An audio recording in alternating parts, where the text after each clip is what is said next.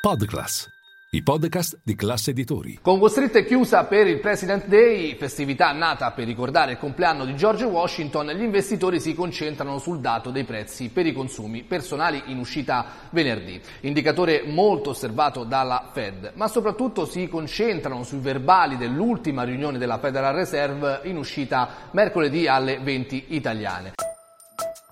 Linea mercati. In anteprima, con la redazione di Class CNBC, le notizie che muovono le borse internazionali.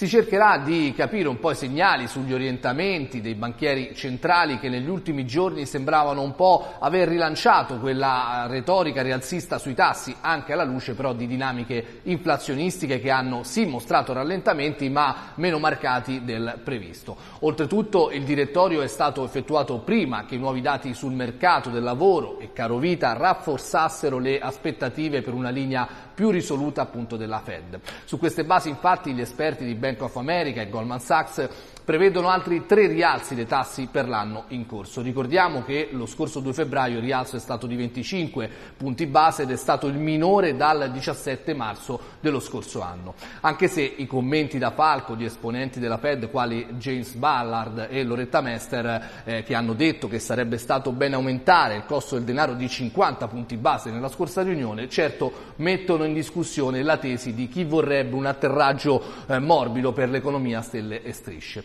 in linea con eh, una Fed in grado sì di rallentare l'economia abbastanza per riportare il livello dei prezzi al 2% senza però causare recessione. Domani poi sarà il turno degli indici PMI per il mese di febbraio visti invariati rispetto al mese precedente. Comunque anche questi dati contribuiranno a dare un quadro della fiducia dell'economia eh, degli Stati Uniti. Domani inoltre offriranno il polso della salute dei consumi statunitense anche i conti di Walmart e Home Depot, colossi colossi della vendita appunto al dettaglio.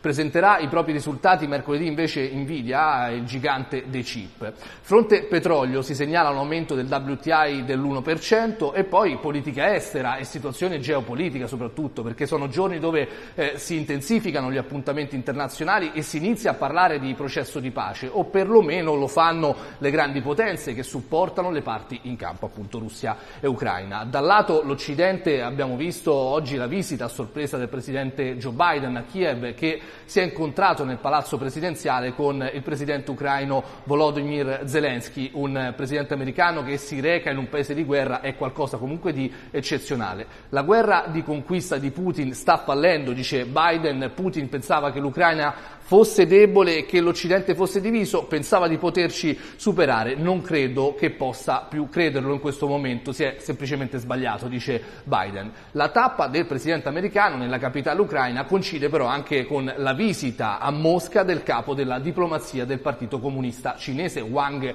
He, che potrebbe incontrare lo stesso Putin. Sul tavolo ovviamente la proposta di pace di Pechino a Mosca ed è proprio il Cremlino a confermarlo. Domani oltretutto è atteso un discorso di Putin alla nazione.